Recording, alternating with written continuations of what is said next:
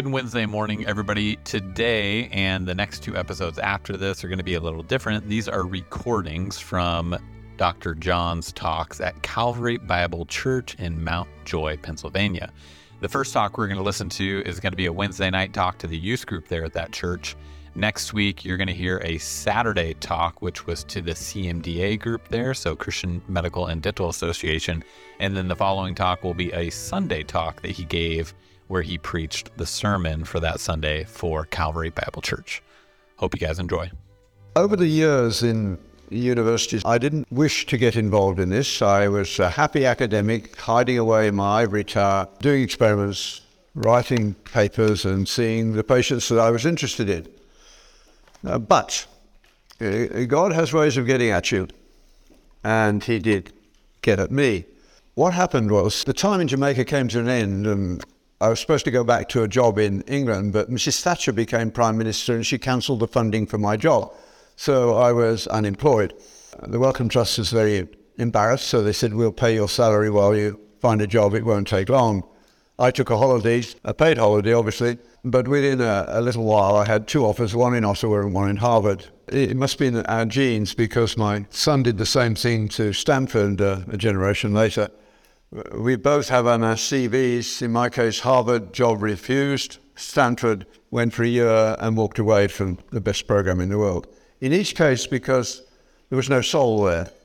I was appalled at Harvard, where people write their research results in code for fear that somebody else will publish them. You can't function in that environment. And so, the most limiting factor in the success or failure of America in the next little while, in my view, well, not mine, it's Robert Fogel's view, and I agree with him, is how many people can you trust? How many people in your life do you genuinely trust? Would they come wherever you were in the world if you, if you needed them? You could trust them under any circumstances. Trust is going down the tubes at a rate of knots. What the academic world did as they realized this was happening was to introduce courses on ethics. But a course on ethics may turn you into an amateur ethicist, but they will not make you ethical. If you are good, you probably ought to go and thank your mom and dad. Because the most predictive factor of somebody who can be trusted is upbringing and culture. When anyone talks about race, by the way, say, can we talk about culture? Because culture is what matters. What any group of people think about and take as a given, something that everybody will agree about. And the amount that you agree about in America is diminishing rapidly. The best book, in my view, on why America succeeded is de Tocqueville's book, Democracy in America. It's interesting that a, a French aristocrat wrote the best book on why you succeeded because your country was unique in the gifts God had given you, and we'll come to that in just a moment. De Tocqueville went through the French Revolution, and many, he was a minor aristocrat. Many of his family were murdered in the um, bloodbath that followed the, the revolution. But there wasn't a bloodbath in America. And he said, it wasn't until I went into the churches of America that I understood why America worked. You're the only country that I know of anywhere in the world where the government did not have to do anything about the ideas of right and wrong. They were given. They were already here. They'd come from the Judeo Christian heritage that had led the Pilgrim Fathers to come, and many others. Not so many as good as the Pilgrim Fathers in the South. And that still shows in your social statistics today. The Puritans get a bad rap. They shouldn't. If you look at the social statistics of America, Alabama claims to be the most born again state in the Union. It has one of the worst rates for all the bad social statistics like divorce, sexually transmitted disease, and the like. Massachusetts has amongst the best amongst the elite, of course. They may tell everybody else that you can't have any religion in school, but they send their children to private schools. They marry and stay married. They have a low divorce rate. They discipline their children. Very different from other parts of America. But the America that started had a consensus on good and evil. Even the, the cowboy movies were like that. When I went to King Edward School, one of the first essays I had to write that I remember was the English master who said, Go and wa- watch the gunfight of OK Corral and write an essay on convention. You can think about that for a while, but it was a brilliant question. Because in the early movies, they even made sure you didn't get it wrong by the bad guy always wore a black hat and the good guy wore a, the good guy wore a white hat. You know, that's a conventional trope, if you like. Those kinds of stories are important in many ways. And America had agreements on good and evil. It wasn't that far back that some of the older people here might even remember a time, but you talk to your grandparents about what America used to be like. If there was an argument in a bar and then somebody said, Oh, the Bible says, that would be the end of the argument. That's not true anymore. There is no book that is held and honored as the Bible used to be. And in part, it's our fault as evangelicals for the way in which we didn't read it carefully. I didn't think about these things for a long while. When I went off to medical school, by the grace of God, on my first Sunday in London, another student took me to hear a man called Dr. Martyn Lloyd-Jones. I was in his church frequently for the next five years. He preached three hour long sermons a week one on Friday night, one on Sunday morning, and one on Sunday evening. When I say an hour, it was sometimes 55 minutes. I can still remember some of those sermons almost verbatim.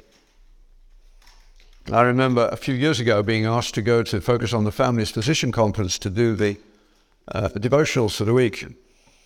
And at the end of it, as I was leaving the auditorium, four or five hundred people there, a hand tapped me on the shoulder and I looked around. There was an elderly gentleman. He said, just like being back in the chapel, he meant Westminster Chapel. He said, You went to Martyn Lloyd-Jones Church, didn't you? I said, Yes, I did. Because he knew how to expound scriptures. If you want to taste what sermons were like, you can find Martyn Lloyd-Jones on YouTube. He wouldn't be recorded in England, but you Americans, when he came over here, didn't ask him whether he wanted to be recorded. They simply did it.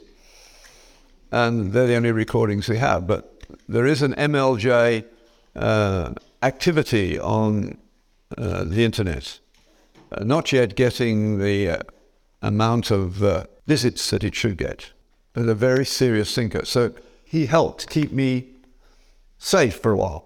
John Stott also helped. These are people who, who were real biblical expositors of the first level.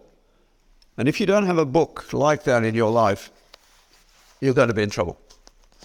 If you want a text for the next few years, that if you can keep it uh, by the grace of God, it would be they continued in the apostles' doctrine, in breaking of bread, in fellowship. Those are the things that are sine qua non. So you must do these things if you want your faith to succeed.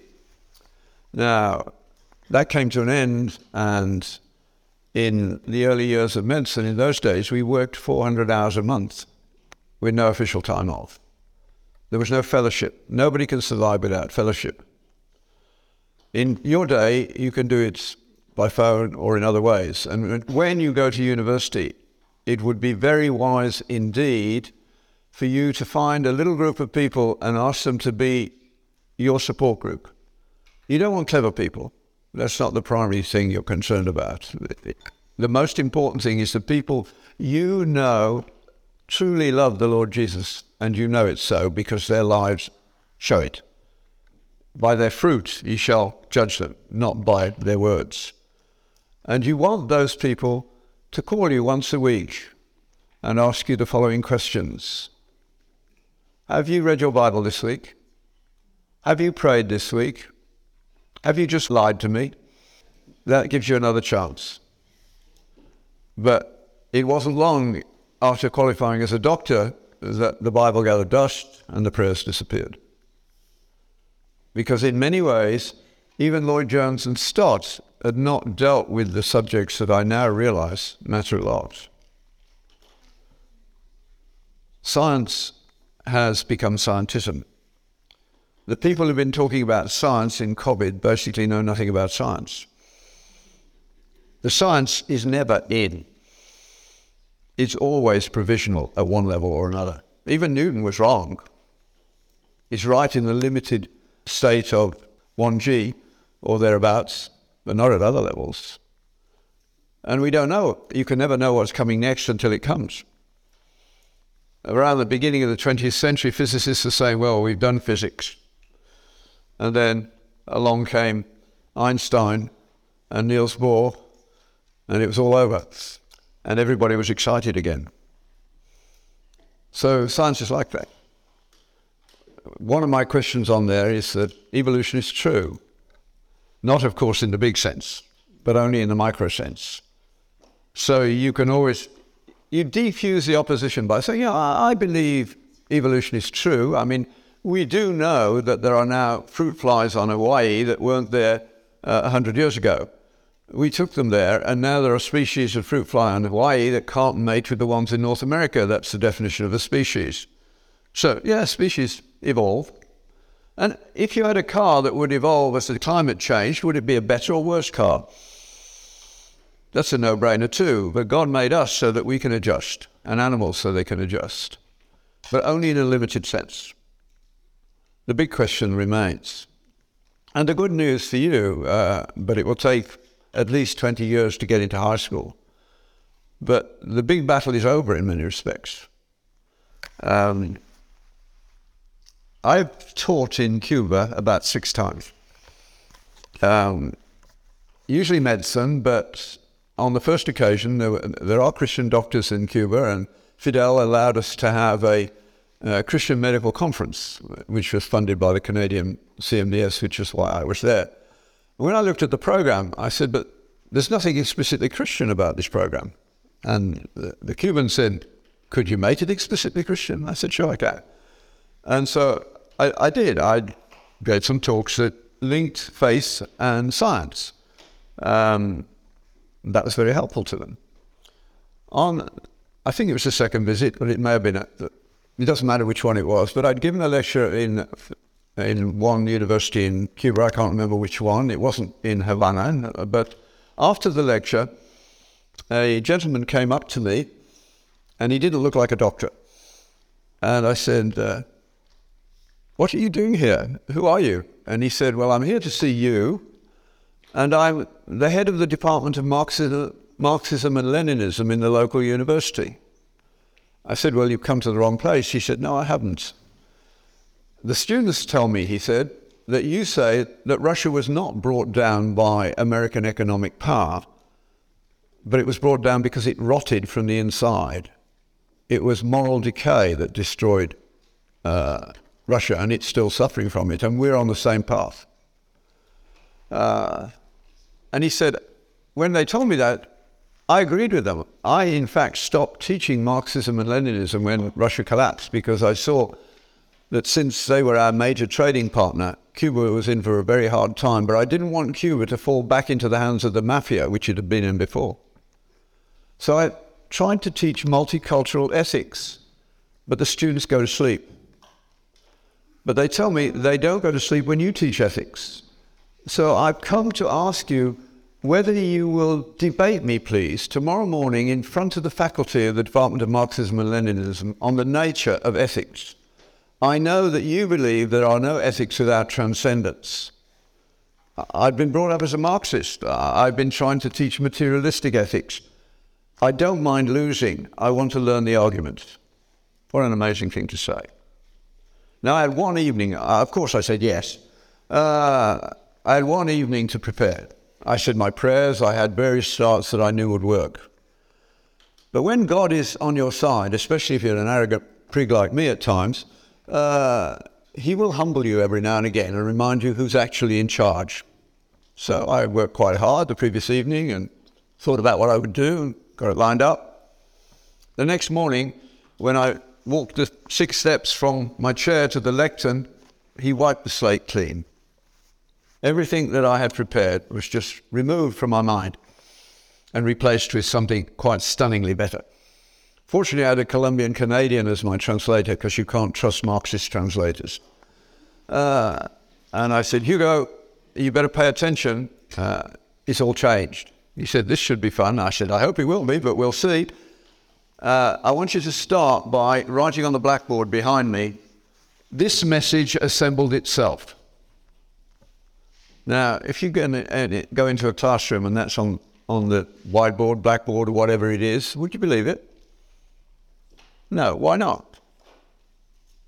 Because, like, that's right. It's illogical, isn't it? It's not possible. Well, these are professors. They were smart. They said, no, it, it's a grammatical sentence, but it's meaningless. You can't have a message without a message writer. I said, quite right. Now I turned around and crossed out the word message and put DNA in its place. And I said, but you do believe this sentence because Darwin told you it was so. This DNA assembled itself. But DNA is a message. It's not even a protein. It's four bases. Incredible. And you have uh, about three and a half billion in the right order. That's your ID number. Good job we don't have to write it out very often, right? But it can be copied in seconds, and it even has an error proofing system. And God only needs four letters in his alphabet, and he writes in three letter words but he can specify a great deal about you. Not everything, however, is contained in DNA. It actually gets much more interesting, but there isn't time for that this evening because somebody's going to tell me it's time to stop within about three minutes. Um, but and then I explain to them how it works. It's easier to do it with numbers, and it's got much better since then from, from our point of view. And it was a Christian who stumbled on this. So the average protein is going to require about a thousand letters in the right order, with every three specifying uh, an amino acid with three at the beginning being a start and another at the end being a stop. And every letter has to be in the right order. And that's pretty stunning, isn't it? But some time ago now, we discovered every now and again we invented biochemical scissors so that we can cut strips of DNA up to where we think we've got a gene, and then we can stick that gene into an E. coli bacteria and it will make the protein. In fact, any diabetics in the room? There should be some. Yeah. If you're taking insulin, uh, your insulin is made by bacterium now uh, because it's pure human insulin, whereas the insulin ex- extracted out of animals is not human insulin, so antibodies are a problem. So uh, that's a digression. So you need about a thousand of them to get uh, a protein. But then we discovered we were getting, in some bits of DNA, two proteins out of the same sequence of DNA. How is that possible? Nobody knew. You imagine it going one, two, three, four, five, six, seven. Do it as numbers, it's easier. So there's a codon saying start at one and go one, two, three, four, five, six, seven, eight, nine, and so on. And you get a protein, and you get an amino. You get you get a specific protein. But then they discovered another codon, They start at number two and go two, three, four, five, six, seven, eight, nine, ten, and so on. Again, another protein. It's rather as though you could take a Shakespeare sonnet and start at the second letter and have an entirely different sonnet. We can't even conceive of that. But that was, that's what God has written into DNA. It was originally called the double reading frame.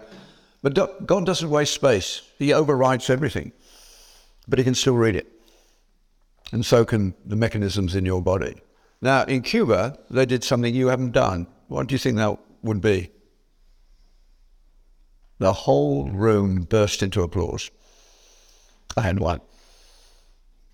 Because they had lived with scientific materialism long enough to know that it didn't work. And they knew I was going to take it to pieces because I had in fact already done so. I had no idea of that way of doing it. That wasn't me, that was a gift. And that happens every now and again. Uh, as I was thinking about what I might say to you, because you're a difficult audience to, to talk to with such an age range, um, I was thinking about this phenomenon, wanting to give you something to realize how great God is, uh, that you could you could tell to ordinary people without being religious. You can tell the DNA story. And they don't know what to say because there is nothing to say except, wow. It is absolutely stunning. And it's by no means uh, the only example that one could use. And one needs to learn lots of them. How to argue your case in as winsome a mat- manner as is possible. And there are lots of ways of doing it. The, in pre- preparation, I, I suddenly remembered that I had many years ago, long before any of you were born, in fact, it turned out it was 1991 when I tracked it down. But I was asked at the last minute to make a presentation. It, roughly, it would be Congress for you, the House of Representatives, but it was Parliament for me, a parliamentary committee that was was going through a bill that would have purported to be a protection for doctors, but was actually a bill legalizing euthanasia, and it was being disguised. Uh, and only at the last minute did one senator's assistant realize what it was, and he had. There were about 48 hours left to get submissions in, and he had to run around Ottawa finding three people who could respond to this, and I was one of them. So I had 24 hours to write my submission. I did it, sent it. They had to accept it because I represented a significant number of physicians. So I knew I'd get called. Uh, the guy who went before me to, to speak to the, uh, the committee was as boring as could be, and people were falling asleep. So when I got to the, the microphone, uh, the guy in charge said, uh, Dr. Patrick, we have read your submission into the record. Don't read it. Talk to us about this issue. Now, it so, so happens that God made me quite good at talking. But what came next was not me. It was far better than anything I could imagine. I had this, this strange phenomenon of listening to myself, wondering what was coming next. Bits of poetry that I hadn't used for 30 years popped up at exactly the right moment quotations from other places. Actually, ended with a quotation from Camus, the French atheist, about if I believed the gospel, I would be shouting it from the, the housetops. But Christians don't really believe it because they don't shout about it. He doesn't say it quite like that, but it was a quotation from Camus. And I, I, I was sure that the guy, uh, the, the chairman, uh, was going to say something at the end, but I wasn't I thought I was going to get chopped down, but not at all. He said this He said, Dr. Patrick, if you use a scalpel like you use words, I would like to come and watch. And we stopped the bill. And they gave us another 20 years, but we're going to lose this one. You have just changed your law about abortion, but don't think abortion is solved by a law. It's not. The law should not be there in the way that it was. Uh, but the law represents where Americans have got to. And most of you want the world to conform to your feelings, right? They even tell me how they feel about biochemistry, and I tell them, actually, your feelings have nothing to do with biochemistry. And neither do, does anything that's really important. It's got to be brought into the area of the intellect, the mind. The Bible says absolutely nothing about your feelings that makes you responsible for them because you don't know where your feelings come from or where they go to. God can give you feelings that help whenever He wants to, in the most unlikely places. I've had that experience many times. Uh, but the Bible does not say, if you've understood my argument, then you ought not to be like the people around you. You must be transformed by the renewal of your feelings. It doesn't say that, does it? What does it say? Your mind. If your mind is not being changed and developed week by week, you're a useless Christian. You are called to develop your mind in a Christian way. That means you need at least one day a week to switch that wretched screen off. Nothing important is so important that they couldn't still get hold of you if the screen was off. Uh, I had to ask somebody to help me with the phone that my wife has got for me yesterday, uh, today, sorry, in the airport because I couldn't make it work. Because uh, I've never had an iPhone, and uh, it's not all immediately intuitively obvious how it works. Uh, but I, I, there are plenty of people around for whom screens are a way of life. Um, not for me. They're, they're a waste of time. Uh, what it's done to you is to diminish your concentration span dramatically, to make you addicted to the screens. They've done studies now taking students away for a weekend, taking their phones from them at the beginning, and they were, they were begging for their phones within five hours. Um, the first time we went to Africa, uh, there was no means of communication whatsoever. Uh, my father went into hospital and came out again before I was in contact again. But God was in charge. I was free in that sense. I, at your age, would read for five hours without thinking anything of it. Very few of you could do that because that's training. You, are perfectly happy to train your body to put a ball through a net or a hoop or, or whatever, or in, but not to train yourself for even 20 minutes reading seriously. Now, here's a test for you, and then I'll stop because I have to. The best, the medieval way of learning was to write a précis of important texts.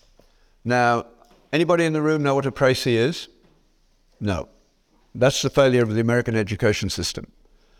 You see, in the Middle Ages, they knew that if you wanted to become a, a doctor of philosophy, to get a higher degree at that level, you had to do a master's first. But you were only in your 20s. You couldn't possibly have anything of great importance to say until you're past that stage. So, in order to get your master's in the Middle Ages, they would give you a text, a book. I mean, it was parchments in those days, which everybody knew was intellectually important but difficult. And you had to write a précis. And if you did it well, you could go on to a doctorate. Now, précis is the French word for precise. And the first exercise I give to my class every year in Augustine College, where we teach the history of ideas on the, on the uh, proposition that we are the products of Hebrew and Greek thought modified by the church, which is perfectly true and perfectly unacceptable to the liberal elite. Um, and I would ask you the question any of you deny having read Ephesians 1 and 2 and heard sermons on it? Ever? No, you all have. Many times, right? Could any of you, including the adults, stand up and give a brief account of Ephesians 1 and 2 without having your Bible open? Now, If you write a précis, you will. Now, what you do when you write a précis, again, very unmodern. Nothing about yourself must show in this. You're not showing off. What you're doing is paying deep attention to the text, honoring Paul in this case. But Paul is on a rhetorical high in Ephesians, which is why I uh, use it. I'm looking forward to meeting the scribe who tried to write it down. It must have been an awful job to keep up with Paul. He was firing on all cylinders in Ephesians. But the first thing you do is remove every adverb and every adjective, every modifying word, because that doesn't affect the essential argument. So you cut them all out, just cross them out, get rid of them. Now, Paul in Ephesians 1 writes a, a sentence that takes half a page in most translations. Well, reduce everyone to sim- simple, short Anglo Saxon sentences. Ugly, but not a wasted word of any sort. Uh, and the students had to take the first two chapters and reduce them to a one double page, double spaced page of type. And my question to them when they come back is Has Ephesians 1 and 2 changed to you, for you, because of that exercise? And the answer is always yes, it's astonishing. I will never forget the argument again. I mean, once you do that, out it pulls out of your hand Paul repeats the same phrase three times in the first chapter for the praise of his glory. And he says, God planned you in his mind before he made you for the praise of his glory. He wishes you to live now for the praise of his glory, and you will live forever for the praise of his glory. And Paul is overwhelmed by this amount of interest that God shows in us. And then you have the amazing you were a mess, you were lost, but God. And then you get to the bit you all know you're saved by grace, etc. And that's why the barrier between the Jews and the Gentiles no longer exists. It's gone for those that truly believe. You'll never forget the argument when you've done it yourself. And you must write by hand because it's a different pathway than typing or doing what you do. Now you see one of the problems with phones is you think in letters, you don't think in words anymore. Not surprisingly, you have no poetry in your writing. It even shows in the translations of the Bible. The NIV, which I call the nearly infallible wooden version, uh, can destroy all the poetry there is in the Bible. They even try uh, to change Psalm 23. No, it's been done. You're not going to improve on it. Don't pretend you can. My test of a new translation is always to go to Ecclesiastes and see what they do with. I looked and beheld, behold, the race is not to the swift, nor yet the battle to the strong, but time and chance happen to every man. That's poetry. You can remember that. It's got rhythm, it's got cadence. The new version don't. I'm going to stop because I've already overstayed my time. But if you're interested, uh, do visit augustinecollege.org. If you are flat emotionally at the moment, which COVID has done to most of you, and you need your enthusiasm renewed, we can do that. We've been doing it for 25 years. We work you very hard. Uh, if you're not capable of writing, we don't take you. You have to write a coherent short essay for us to get in. But you will write 30 odd essays in eight months. Most importantly, you will make friends for life. And you have a 10% probability of finding a spouse without knowing you've done it. Uh, and you have a 70% probability that your faith will survive university after that but not if you go to university first. They all take you apart in the modern world. It's called Augustine College because Augustine had a motto, which again is against the modern university. It's credo ut intelligam. Credo, I believe, ut in order to, intelligam, understand. The university thinks you understand before you believe. Augustine was smarter. He knew that what you believe determines what you can understand. That's a problem for missionaries going into a pagan environment and not realizing what they're doing. Because a pagan environment has no idea of God's providence and has no idea of God's nature. So experiments are unthinkable to a pagan environment. But our society's material progress has been built on experiment. Why? because we believe that under the surface chaos of life, there must be order because God is a God of order. And of course, there is. I hope you guys enjoyed that talk. If you want John to speak at your church or at your event, be sure to reach out. You can use the links in the description below, and we will see you guys next week.